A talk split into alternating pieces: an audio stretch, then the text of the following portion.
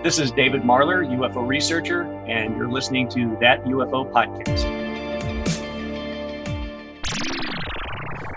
Hi, everyone, and welcome back to That UFO podcast. My name is Andy, and I am joined today by an author and researcher.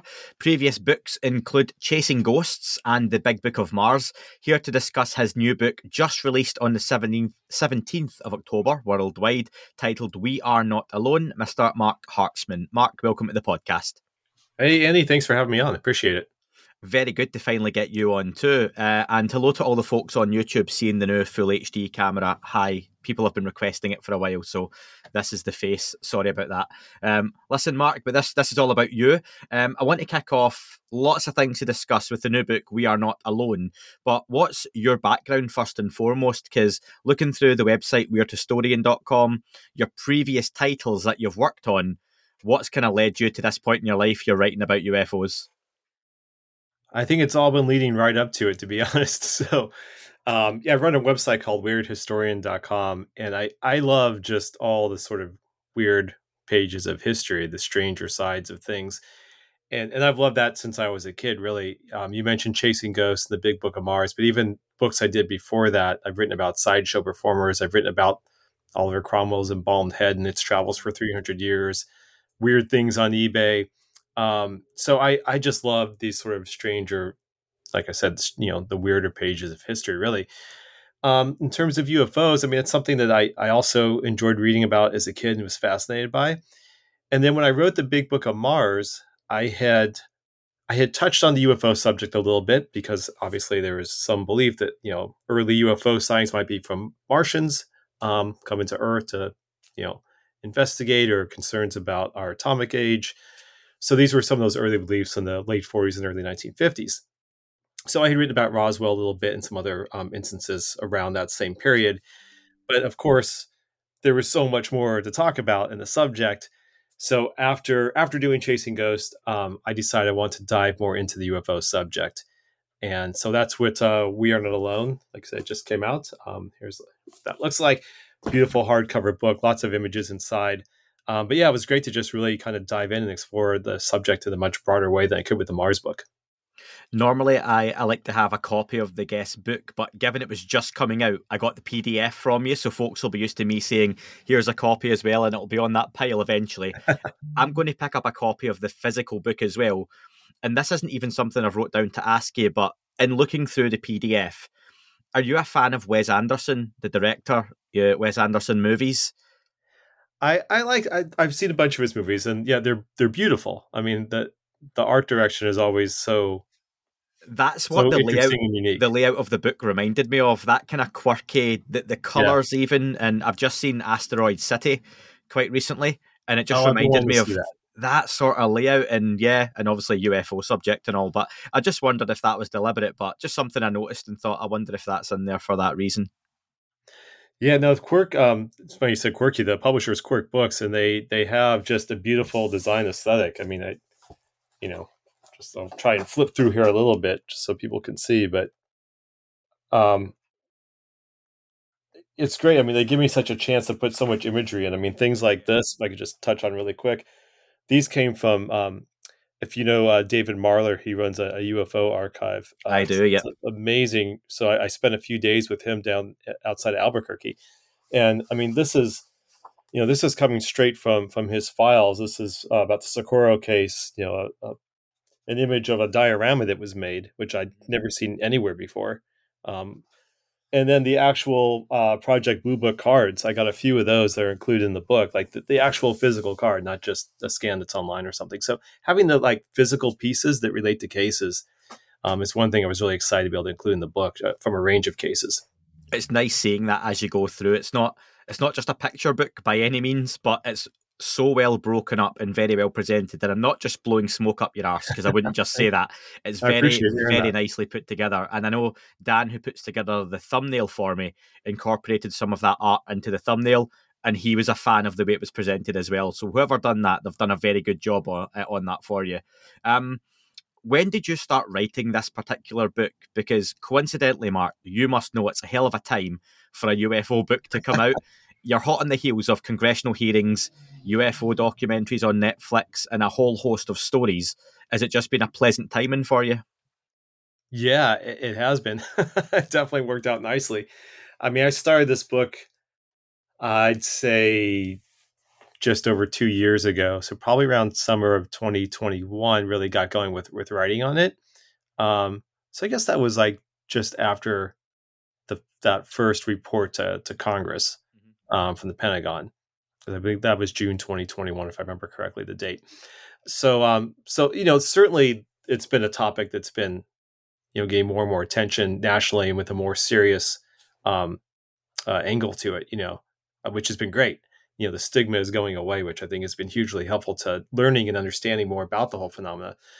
So the timing was good, I think, at the beginning, but it's it's only gotten better and better with all the stories going on and the continued congressional hearings that have been happening.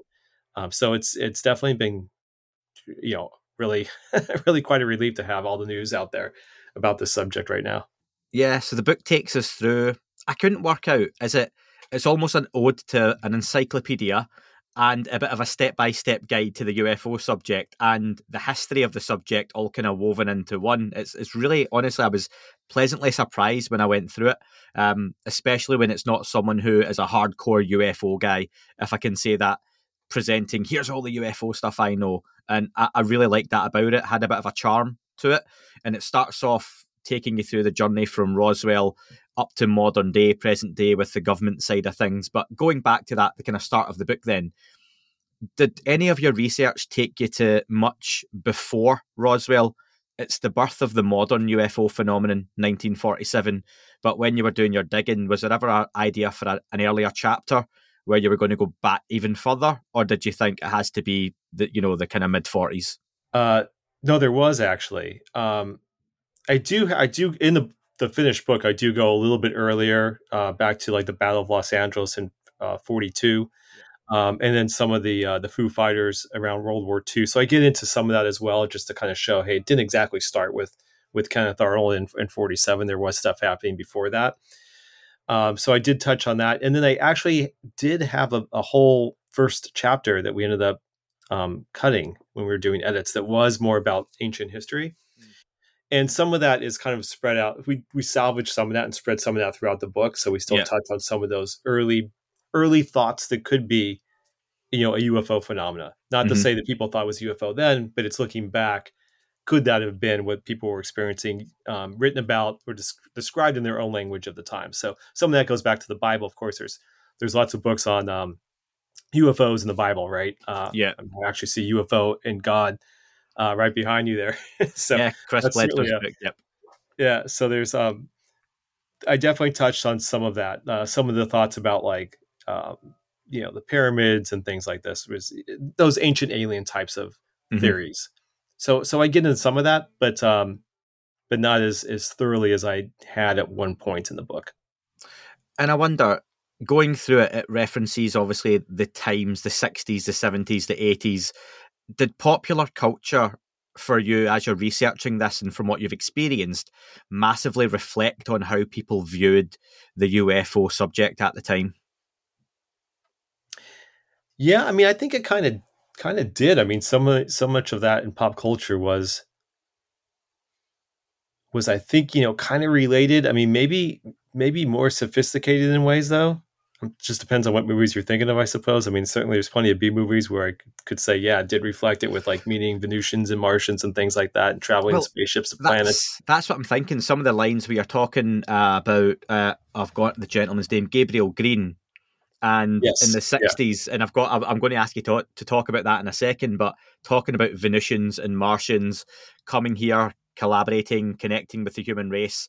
That notion now seems very old school, doesn't it? That people are coming or aliens are coming from local planets and yes. it's just moved on to a whole different conversation yeah definitely and, and i was i was gonna say the reason i was saying like some it depends on which pop culture you're thinking of because like 2001 to me you know late that to me holds up really beautifully actually yeah, true. But, but the the more fun B movie type stuff, yeah, it's it was such a different atmosphere at that time. I mean, that I have a a pretty nice section uh, on the contactees of the 1950s and early mm-hmm. 60s. The people, like you mentioned, Gabriel Green, which we can talk about more. But you know, um, George Adamski and and uh, Daniel uh, Fry, uh, some of these other guys who claim to have met Venusians and flown in spaceships and wrote these books on them. I have, I'm blocking them with my chair, but I got a whole shelf full of these books that I love. I love the titles, and I loved.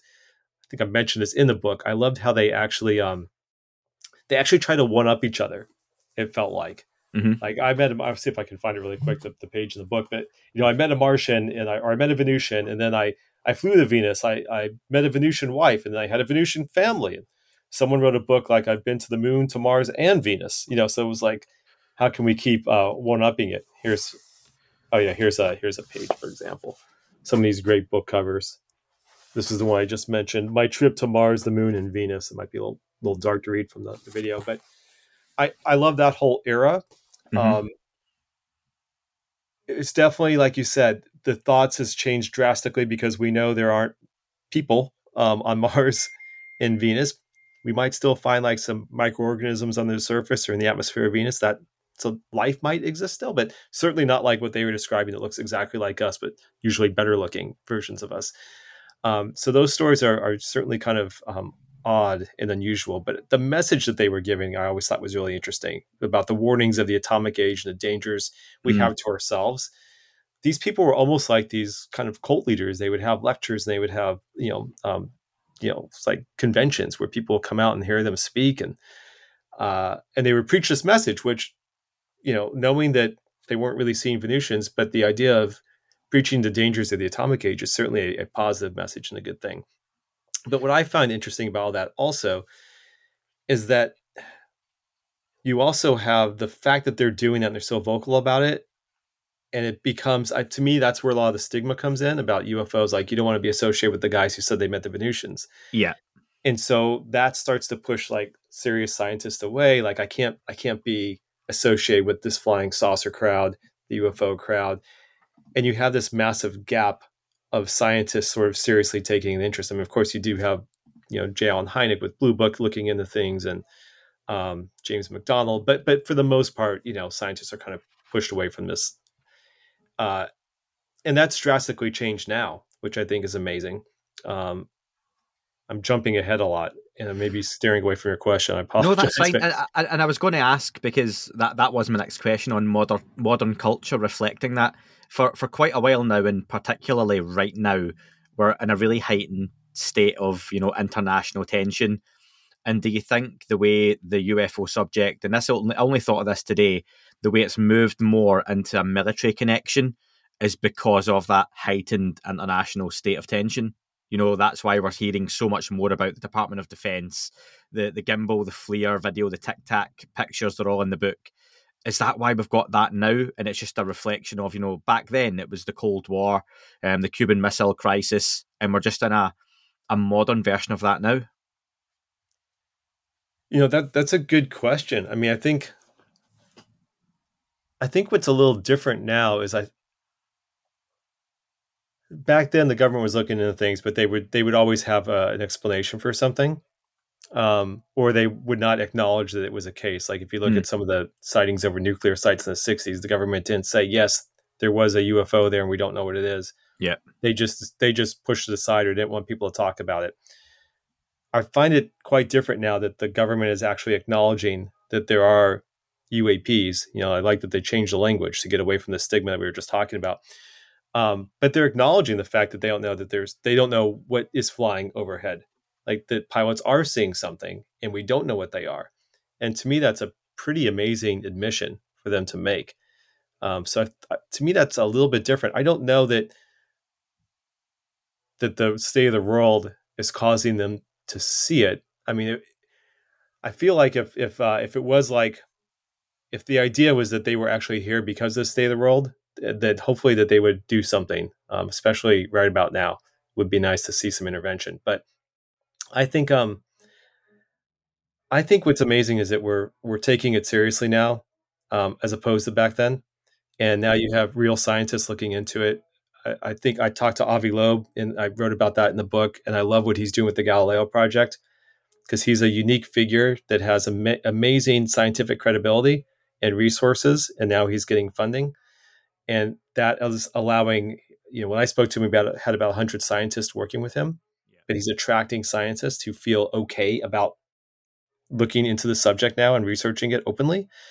Um, and so he's collecting his own data, and then he can start to learn from that data. He doesn't have to wait for the government to give him whatever they might give him, you know, or any of that kind of issue that, that's been experienced in the past. So I think it's it's an amazing time when scientists are taking a serious look at it. You know, NASA's obviously looking at it too. They haven't their last uh, meeting they had, there was nothing new to report other than maybe some thoughts on what some of the other UAPs were.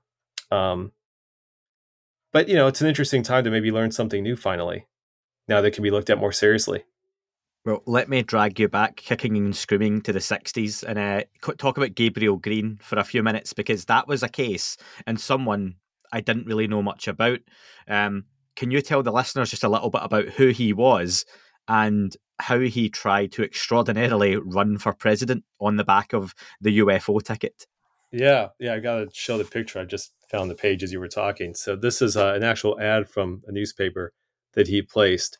Gabriel Green, um, America needs a space age president, and uh, the text here is pretty small, but but uh, for the most part, it is pretty readable.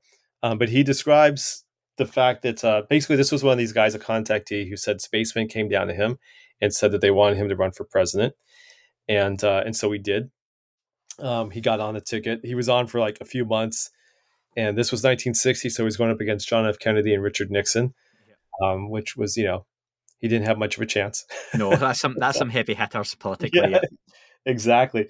But you know he he has uh, a lot of good things in here. He says he wants a workable plan for peace rather than directionless confusion, hope and national purpose instead of apathy and hopelessness. So he he promised a lot of you know good things that I guess he thought the spacemen, as he referred to them, would help him achieve because clearly at that time the idea was all these um, people from space had achieved a certain level of uh, enlightenment that we had yet to achieve here on Earth. Um, so maybe they could help us find a better way forward as well.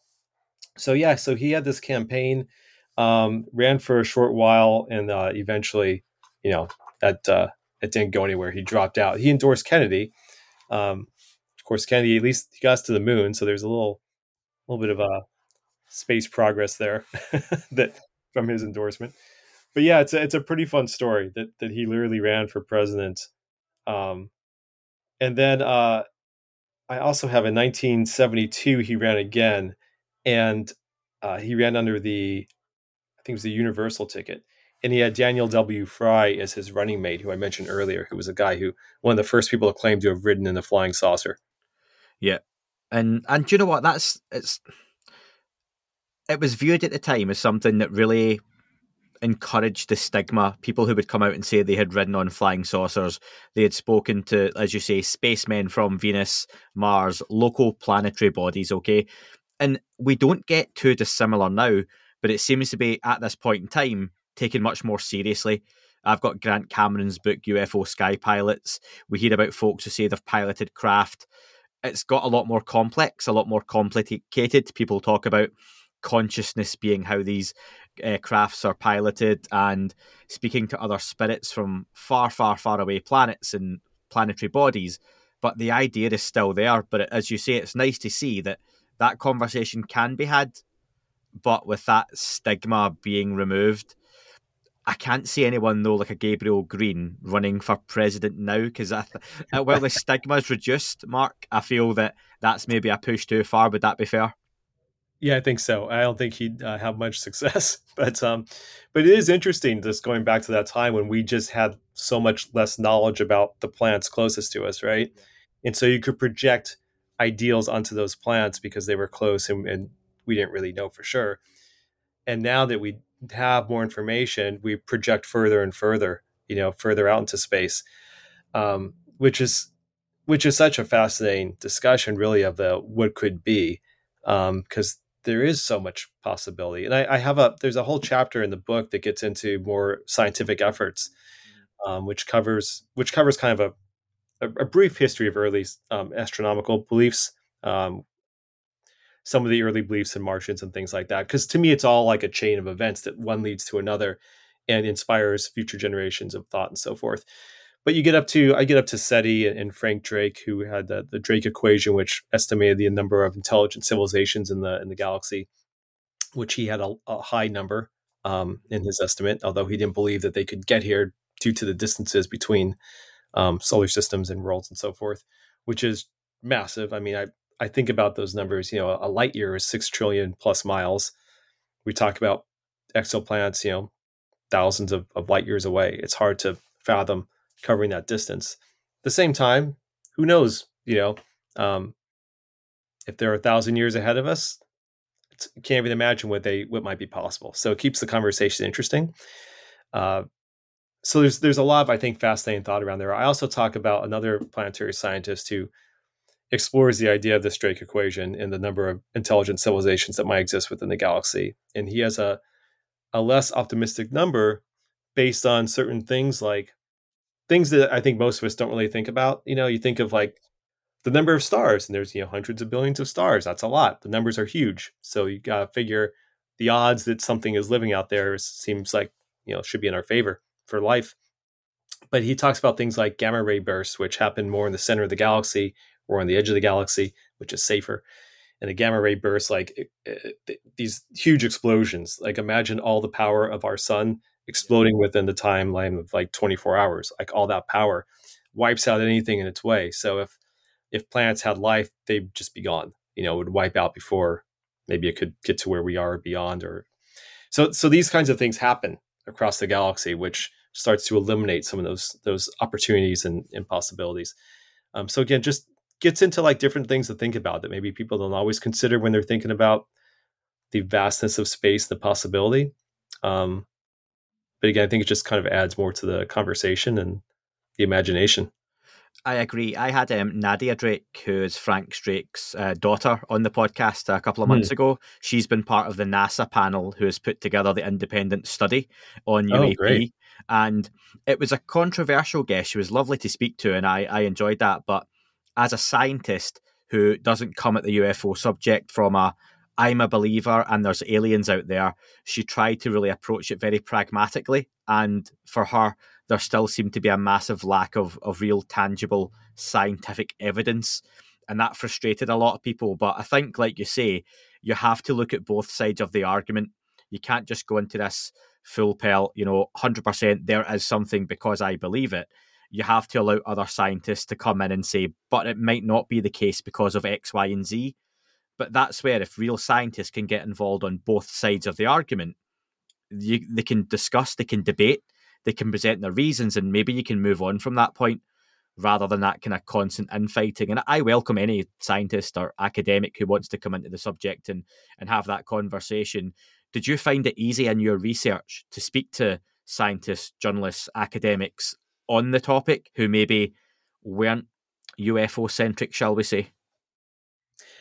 Um, so it was it was interesting. I think uh, in some cases it was it was easy. I you know I was able to do it without an issue. In other cases, I had to maybe overcome a hurdle or two, which was interesting. So I'll describe that. But I had the the one scientist I mentioned, his name was Pascal Lee, who had the thought about like, you know, maybe a, a more limited answer. He believes that that we might be it in terms of an intelligent species in this in this galaxy. Um, that's that's on a big one page quote. I remember reading that within the book, and it's that scary thought of we to paraphrase, you know, that we might be it, and that's a horrible, daunting thought just in itself. Um, so yeah, but sorry if I interrupted, but yeah, that was a, a lovely yeah. piece. Yeah, I mean, he's very thoughtful about the whole subject. Um, so I had reached out to him initially because I met him through the Big Book of Mars. He was hugely helpful with that book. And so he gave me his thoughts. He actually had a great thought on Roswell that's in the book, which we can talk about as well. But um, just kind of got into his beliefs about like the idea of extraterrestrial intelligent life and uh, and he connected me to a few other scientists at SETI because he's associated with SETI. So I was able to speak with Seth uh, Shostak at SETI, which he was amazing, and and Jill Tarter, who's terrific. She's you know one of the um, helped get SETI off the ground at the very beginning. She's if anyone here has seen the movie Contact, Jodie Foster's character was based on Jill Tarter, so she was great to talk to, and she talked about too like the things happening now. She's like, I need more data. She's like, everything is so transient that we don't have enough data to to really learn anything yet. So I can't I can't make any kind of you know uh, conclusion based on what's out there currently. Uh, so they take you know it's, it's taking a very scientific approach to it, which is which is what they're supposed to do, right? That that's what science is is collecting data and seeing what the data points to, not trying to direct data to what you want to be. Um, I reached out to a few others who were great and got right back to me. I mean, I was thrilled. Avi Loeb got back to me through an introduction, um, which was great to speak with him. But when I went to uh, when I went to NASA, NASA Goddard, um, I had to go through their their head of um, communications, and uh, and so she checked out my background before she would let me talk to the scientists there, which was it was like, oh, okay, I didn't know I'd have to go through through a system to make sure I could speak to someone. But fortunately, she said, "Oh, you know, I like what you do, like your writing, you know, and I can connect you. But we have to make sure whenever the topic is UFOs that we record the conversations and we make sure that you know nothing is getting out there from our scientists that might reflect bad on them later and might misquote them or miss, um, you know, explain something uh, wrong that they're trying to say." So. I worked closely with one of their scientists. I actually had him review what I wrote for his ideas uh, to make sure it was clear and it was accurate. So I, I, felt good about that. But this particular scientist was talking about the idea of technosignatures, which I, I find really fascinating. And I'll, I'll just try and describe that quickly. But so there's there's biosignatures and there's technosignatures. Biosignatures are uh, evidence that we might get from an atmosphere of, a, of an exoplanet that might set, say to us that there's some sort of biological uh, creature on that planet that's you know emitting some sort of gas or whatever it might be in the atmosphere. So you can say it's a biosignature, evidence of, of some form of life. A technosignature is evidence of some form of technology on the planet. So technology that might be polluting something. So you can gather data on pollution in the atmosphere, which is something that the James Webb Telescope is starting to should be able to do. Um, I don't know if it's come back with that yet offhand, but it's capable. And then there's another telescope that will follow James Webb that can also detect other elements within the atmosphere without getting overly technical. But basically, they can start to discover whether or not these um, these elements that they're detecting in an atmosphere could be created by technology versus other means. Uh, and so that's that's a pretty fascinating way to look for life. But as as they point out, also we might find technology on an exoplanet, but that doesn't mean that there's life on the planet necessarily. And the evidence for that is is Mars uh, is a great example. There's technology there, but no one's living there because we put it there. Um, so it's kind of a fun question. Like we may find technology, but we might not find life. And then the next question is, okay, well, where, where's the life to put it there? So the mystery just kind of goes on. But I love the fact that we're this close to being able to find that kind of information on exoplanets. Like that to me is awesome. So I feel like within our lifetime, we might get some real answers about something out there. Whether or not that's coming here, I don't know if we'll find that out or not, but even if we know that there is something else out there somewhere, that's I find that incredibly exciting. Yeah, I love the idea that we might find someone else's space junk or or rover yeah. just sitting on another planet, and it's ah, who left that there? And like you say, the questions that would open up are just absolutely immense. Um, right. Maybe someone's already sent their space junk here, and the, the likelihood is, if something landed on this planet, it would land in the ocean, and we would never find it just because of the surface of the planet, the, the body being covered in so much water. And I believe from the statistics, if something did hit land, it would almost definitely hit desert because so few uh, uh, areas of the planet are actually populated. So again, the likelihood is we wouldn't find it. So yeah, there's such we're, we're so used to the planet being so small now, but really it's still huge in that respect as well. So that's a good point. And and even like just the idea of like the space chunk. I mean, that's what that's really Avi Loeb's theory on Oumuamua. Oumuamua, yeah, from 2017, the thing that floated through the solar system. Uh, and he, his theory is because it because the data we have on it doesn't reflect or align with anything that we're aware of, comets, meteorites, whatever it is, like because it doesn't align with that. His thought is, well, maybe it's something else, mm. um, as opposed to trying to force fit it into what we already know. Uh, and that's where he thought, well, maybe it's extraterrestrial, you know, alien architecture, basically, or, or um, yeah, just like a, a, remnant left over that's passing through. So again, it's a it's a fascinating way to think, and when you open your mind to that way of thinking, then you can start to investigate and, and learn. You mentioned an alternative theory or thinking to Roswell previously. Um, yeah. What, do you want to go into that? Feel free. Yeah, I thought I thought this was a really interesting theory. So when I when I talked again, his name is Pascal Lee. And when I talked to him, um, he offered to me, said, "Hey, I have this theory about Roswell. because I asked about his thoughts on on the topic, you know, as a whole, and uh, and because he's a scientist, you know, anything he writes has to be peer reviewed. It's got to have data, of course. That's you know that's that world. So he said, I can't really write this up because you know I don't have any data. it's just all all conjecture. But he said, but you know, I can share it with you, and, and that's something that you can print. So I was like, oh, this is terrific. Please tell me. So his thought is is quite interesting. Basically, he's taking all the the lore that's out there about Roswell, and he has an explanation that would account for all that with within a more terrestrial explanation. So the government, of course, came out later and said Project Mogul was saying it was a high altitude spy balloon, right? Mm. So they were using some new materials. Mylar would have been a, a pretty new material, so the when they found like the foil and it felt different, it would be understandable that it wouldn't be recognizable to to, to everybody who might encounter it. So, of course, you know we're trying to overlook, you know, look at what the Soviets are doing with their nuclear program and trying to make sure that they're, you know, they're not devising anything that's going to be a threat to us. So it's the Cold War, and so the idea of the high altitude spy balloon certainly aligns with what was going on in the world. He thought that what might also be happening is they may have been testing um, the effects of high altitude on uh, uh with, with, the biological response that might be. So they may have been mm-hmm. using monkeys to test. Yeah. Of course, we were sending monkeys into space. Um, I found evidence of at least from early 48 of monkeys being sent up to space from New Mexico in the area. So who's to say it wasn't happening a little bit earlier, just without being recorded or reported somewhere that I could at least I could find. Um, not only might they have been testing biological responses, but if they were doing that, they'd have like the nodes all over their body to test the reactions. So they would have shaved the monkey.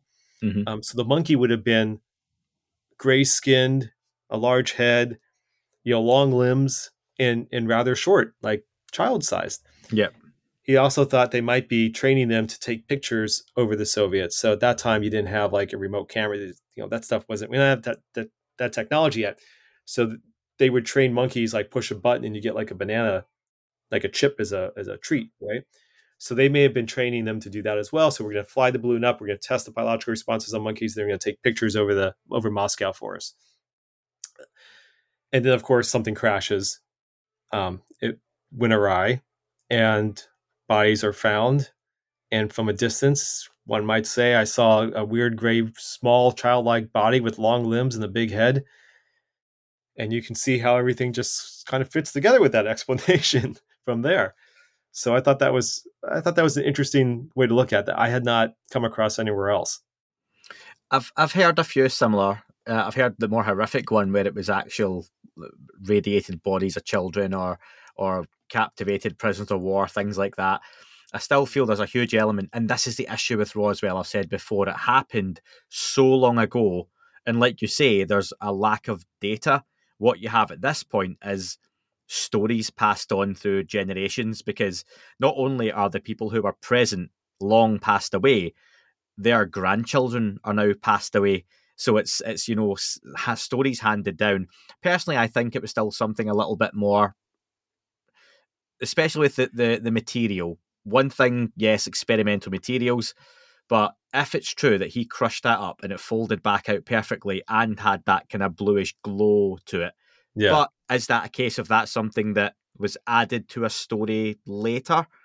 Who knows? But Ros, it's one of those. exactly. I don't think we'll ever find out necessarily what happened at Roswell. Even if and when we get some sort of confirmation of a non-human intelligence, it just happened too long ago and was maybe too much of a cover-up. But it's a fascinating story, and no doubt there's still aspects, like you say, to it that we don't we don't understand. I would love to ask you though, Marc, in writing the book, is there is there one particular case or piece of evidence you came across, whether it's in the book or not, that you really thought, wow, that's that for you is what you would tell folks not interested in the UFO subject that this is the best thing I've seen, the best thing I've heard, the most compelling case? I mean, there there's a few. I think um, just to start, like I think I certainly do think the current the recent UAP sightings by the Navy pilots is to me hugely compelling because these are guys. I, I don't know why they would make any of this stuff up. These are mm. guys highly skilled and very expensive equipment. So I, I find that really very compelling. But but that's I think that's something that's well known out there. So a few more lesser known, well, at least one lesser known one from the book for sure. There's one story I wrote about from uh, the 70s. Uh, it took place in Lumberton, North Carolina, and it's it's an amazing story of a triangular UFO that was spotted. And what I particularly love about this story is that it was a friend of mine who witnessed it. Um, it was a guy named Lee Spiegel, who's a huge name in the mm. UFO community. Sally just passed away in August, which was did, yeah, so awful. But Lee's Lee's an old friend of mine, and he was hugely helpful um, in this book. And so in the 70s, he was working with J. Allen Hynek, uh, who was had CUFOS at, started CUFOS at, at, that time. And this sighting happened in North Carolina, and Hynek couldn't go. He sent Lee Spiegel down, and Lee goes down there and he meets with the, the police chief, and they start following some of the sightings. Um, the reports they're hearing, they're not seeing anything. But then finally they do, and they pull off the side of the road and they see this triangular UFO that's like treetop level high and lights and everything, perfectly silent shoots a beam down at their feet. Um, there's a story that I think that happened. Another officer elsewhere had the the beam react to his headlights, like flash headlights twice. The beam came down twice, like mimicking it. And they and then it took off, just zipped off perfectly quietly. They tried to chase it, but they lost it. And uh, you know, Lee's a guy I know, like I said, personally. I so it, to me, it was a little bit different to know someone who's personally had an experience versus yeah the stories you hear from people you you know you don't quite know but i know lee and i don't see him as a guy who's just making stuff up. Um, so to me that was extra in- intriguing because he also researched it. It's not like he just saw it and then he went back to to Hynek. he he researched the whole thing. He checked in with the, the local air force bases to see like were you testing something? Um, was there a pilot in this area? Was there a, a different kind of aircraft that we may have seen and nothing they got from the Air, Air Force bases lined up with anything that they saw, timing wise or equipment wise or anything like that. So it's one of those cases that was never explained. And it was multiple witnesses. You know, again, police chief, I think there were a few other police officers with Lee and the, the chief as well. So it wasn't just like one guy who saw something and then reported it later. It's multiple people who saw something, no explanation at all. Um, and so to me, that was that was a really interesting case to, to be able to share. And it gets more details in the book. And then along those lines, um, another fairly well known one uh, is the Phoenix Lights in 1997, which sounds very similar to what Lee experienced, but was seen by 20,000 people, including the governor, who, although he at first kind of mocked the whole thing, which I talked about that in the book, but he later came out and said, No, I, I did see it. I don't know what it was. And I, I believe he'll say that to this day. Yeah. And I actually found out after the fact that a, uh, a friend of mine um, sent me a note saying that she was actually there at the time and she saw it as well. And so you have these triangular craft again going over Phoenix and in a much broader area as well, by the way, but seen by tons of people, said to be physical, quiet, triangular lights just going by. Actually, talked about Kurt Russell saw it in a uh, private plane that he was flying. He did, yeah. His, his uh, experience with that as well. And again, you have like the local Air Force base. They talked about dropping flares around that time, but that doesn't align either with what people experienced. I think people would know the difference between flares dropping and a very even um, sighting of, of, a triangular craft. So that's another one that really doesn't have an explanation to this day, um, which I find pretty fascinating. I don't know why someone would test something and never say anything about it, especially this long after the fact. So uh, I don't know. Those are those are a few I think examples that I was especially intrigued by. I've said many times I'm a huge fan of the the Phoenix Lights event because the frustration is it was so close to us having camera phones and that kind of digital product on us, but it was just a couple of years still outside of that purview. However, I think if you go back historically, you you would have a really good level of satellite technology, radar tech, various sensors that should and could and probably did pick something up in that area. So if you were a, a UAP task force or an AARO organization now who's looking back historically, 1947 is a pretty long way to go back, but 1997 isn't that far. And the records would be digitized, the, the tape would be there, audio, written records. People are still alive from that. So I always hold out hope that's one that someday we can we can get a little bit more from. But I'm a I'm a huge advocate for that being a pretty monumental sighting. Yeah, no, that would be amazing to see if there's some data about from satellites or like you said that could give us a little bit more light on that subject. That would be fascinating to, to find out. I I, yeah. I, would put money on the fact that there is, and uh, yeah, we'll see if that comes out in the the light of day. Conversely to what I asked there about your your favorite case or the most compelling, is there an element of the UFO topic, this phenomenon that you study, but you just can't quite get into it? Is there something you think, even for you, it's part of UFO lore, part of UFO myth, but it's just too far? Um. Well, I mean, certainly, I think that you know the contactees is a little ridiculous. We talked about that. what what element I, of it though? For you, what what is it about contactees that you think is too much? Is, yeah, is it an element? Is it the whole thing? Is it a part of the story? Oh, I think I think just the idea that that uh, that that they flew into spaceships and they met with the Venusians who looked just like us. It, to me, that's that's a little uh, a little much. But I think um, I kind of struggle a little bit with the you know some of the time travel theories. Um, okay, I I find that interesting. That certainly that like could it be us is a really fascinating topic. Somehow it's hard for me to wrap my head around the idea that time travel could be possible to make that an answer. Mm-hmm. And and that comes up a little bit in the Rendlesham Forest Forest story, mm. uh, in kind of a kind of a wacky way. Um, so so that was one I thought was maybe a, a, a bit of a reach, but I, I think I, for me at least, it's easier for my head to wrap my head around the idea that an intelligent civilization could exist on one of these exoplanets. It's in the Goldilocks zone where it could it could thrive like we did, it has the conditions to thrive into intelligent creatures that can think and they can see the universe around it and, and then you know figure out how to transport itself from one end of it to another it's easier for me to accept that than like we can travel through time i just that's just i guess maybe a personal thing but it's harder for me to see how that could work I get that. I've just had Michael Masters on a couple of times on the podcast, and his theory is the prevailing future human theory that it's not time travel in the sense of Back to the Future, which he hates because he doesn't like the way Back to the Future portrays time travel. Uh, he thinks it's ruined it a bit, but he explains it far more scientifically.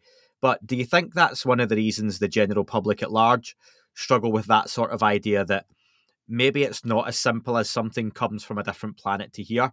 That's a very simple way to understand it.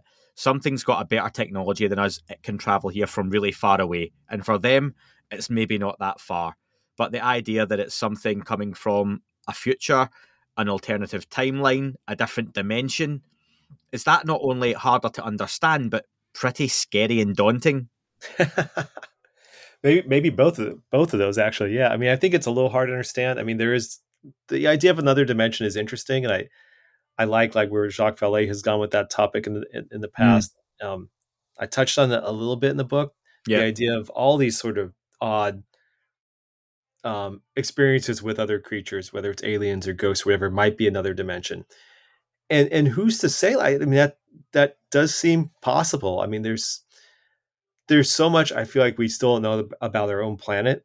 Um, that maybe there are answers that are still local to to this world as opposed to another. And so, you know, I spoke with Lou Elizondo, and he kind of talked about that a little bit. He talked about like how the role of like you know fungi was like a whole a whole world that was unknown mm-hmm. for a while you know and there's like a whole thing of like microorganisms you know? There's like a whole world that's right under our, our, noses that we didn't know about for so long uh, but there it is. So could could there be something else like that we just haven't discovered yet that exists within our own world?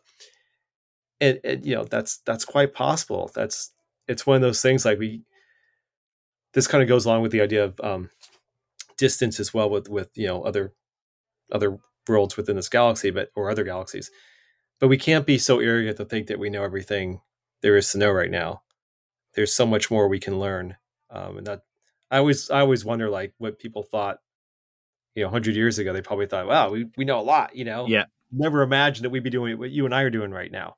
Sure. Um, so, how much more of that is there still to uncover and learn about ourselves and maybe even within our own minds um, projecting things or experiencing things i I, I, don't know. I but part of what's fun about this whole subject is that mystery is still out there, and uh, we just hope to get closer and closer to some answers. Well, I had a few more questions, but I've got listener questions to go over, and some of those touch on what I would have asked you anyway. So I'll get to the listener questions, Marc, to finish off, if that's good with you. Um, first up from Smartian, he asks, he'd be interested to know your general hypothesis for the UFO phenomenon, or if you're not sure on one, what you think this might be, some different speculations you might have. Oh man, that's that's a good question.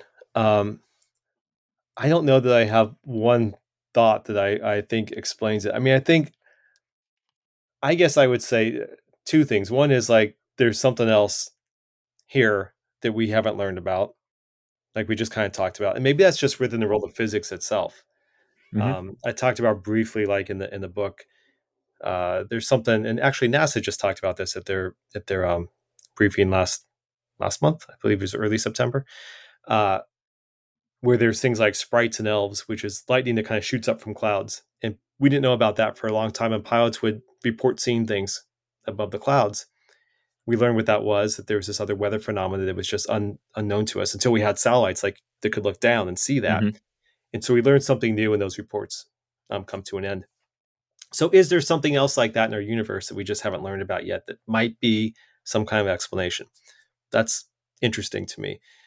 I I am intrigued by the idea that something else could be out there on one of these exoplanets that has managed to survive um, a civilization that's gone beyond ours and began earlier, so it's evolved, you know, way past where we are now, and maybe they did find a way to make it here. When you start to go down that line of thinking, it's easy to say that we haven't found evidence of them because if they're that good to get, you know, that intelligent to get here, they're intelligent enough to stay hidden if they want to. So that's that's an intriguing thought. Um, I'd kind of like to think that you know if they did get here, they would make it known so everyone yeah. could know. But uh, but I'm also kind of relieved that we are. If that's the case, the fact that we're here still uh, is a good sign that that whatever their intent is, it seems to be a good one. Because uh, otherwise, we would certainly be gone by now. so, um, yeah, I don't know. I hope that kind of answers the question. It's it's a good question. It's hard to kind of nail one down. I think it does, and I've I've said, Marc, my opinion's quite fluid on it, and I think that's a good way to be in this topic and not nail yeah. your colours too much to the mast. Yeah. I like the idea that maybe it's something a bit closer to home, and uh, if people haven't seen the movie The Abyss from James Cameron, I don't think that's a million miles from maybe something that might be going on. Something's here, we just can't see it. The yes. ocean's a very big place and almost a whole other planet that we've not explored at the minute. So, um, yeah, fascinating yeah, to discuss as well. Yeah. Um, Michael Ashworth asks, um, let's see what hypotheses are because the real big questions are who are they? What's their agenda? But also, he asks, and you've covered those within the previous question, do you think there's any chance that this non human intelligence could be a very advanced AI? Ooh.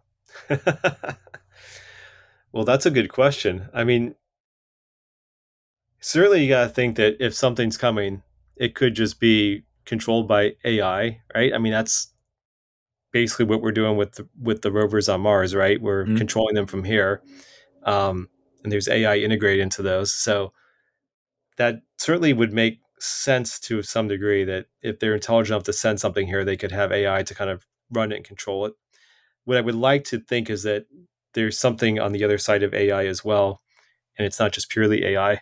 Uh, that's that's a little scary and disturbing because um, it feels a little a little close to home where we might be finding ourselves too soon if things get out of control. Uh, so yeah, I that's an interesting thought. Could could be some degree of that at least. A question from Hamish. He asks, "Do you think that, that, that there is anything to various different neurodivergent uh, conditions such as autism that could have anything to do with people's experiences. And that's not that they're making them up, but just that people's brainwave or brain functions being different could be what could attract some sort of other experience. I I, I do actually. Um, I find autism to be really quite fascinating because it shows that the brain can do things that we typically can't conceive that it could do.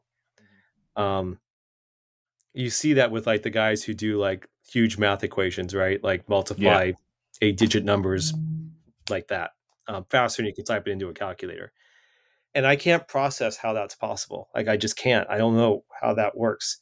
Um, I actually just uh, I'm, I'm, sorry if I'm going off topic for no, no, a second, no. but I actually just in my my day jobs in advertising, and uh, we just did some some videos for a client where we used a guy who has um, autism. His name is Max Park. He's a, the world's fastest Rubik's cube solver.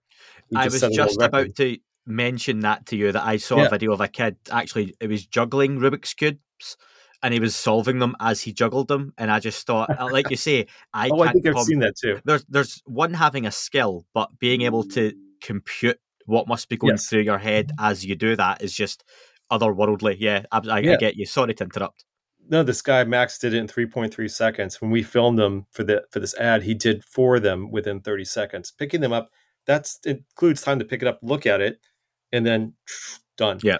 And again, my, my brain can't process how that's possible. So I guess what I'm getting at here in a very long-winded way is uh, one maybe there's something um, like the the the uh, listener asked that is being picked up by another intelligence that um, is able to communicate, or does it come back to what we were talking about before of it being something more to this world that is just unknown within the brain itself? Are there different ways the brain might work that might project these kinds of images? That said, I can see how that could explain certain cases, um, but not but not all. Like that to me doesn't answer the Phoenix Lights at all. Mm. But there's there's another interesting thing around this topic. I wrote about this in Chasing Ghost. Um, there was an experiment done by a professor in Canada. Uh, his name is Michael Persinger, who was looking at um, electromagnetic waves and how that can affect the brain. And he had a thing called the God helmet, put this helmet on people, and would kind of dial up and down the amount of uh, uh, electromagnetic waves that were going into the temporal lobes of the brain mm-hmm. and have complete sensory deprivation while this was happening. I'm just doing this as a quick nutshell. But people were seeing all kinds of things. They were experiencing ghosts, which is why I was in that book, um, God, which is why it's called the God helmet, and UFOs and aliens. So, are there certain things that might be hitting our brains that are causing people to have certain experiences? I don't know, but I find that a fascinating possibility that, that might explain some things, but again, not all. And the idea ghosts. It's mystery alive. Yeah, yeah. And ghost, God, angels, demons, aliens, UFOs is it just different labels for the same thing and that's just a phenomenon that's how it's understood yeah. so well, um, you know and touching on that really quick i because i meant we talked briefly about the fact i had an ancient section the bible stuff i always find it interesting when people will be religious and believe in god and angels and the and the existence of that but not the possibility of ufos or aliens like to mm. me it's like isn't it just vernacular like terminology i mean how can how can one exist but the other couldn't possibly exist? Like to me, that doesn't make sense at all. So again, it, to me, that if you accept this, you, you got to accept this too. That the possibility of it.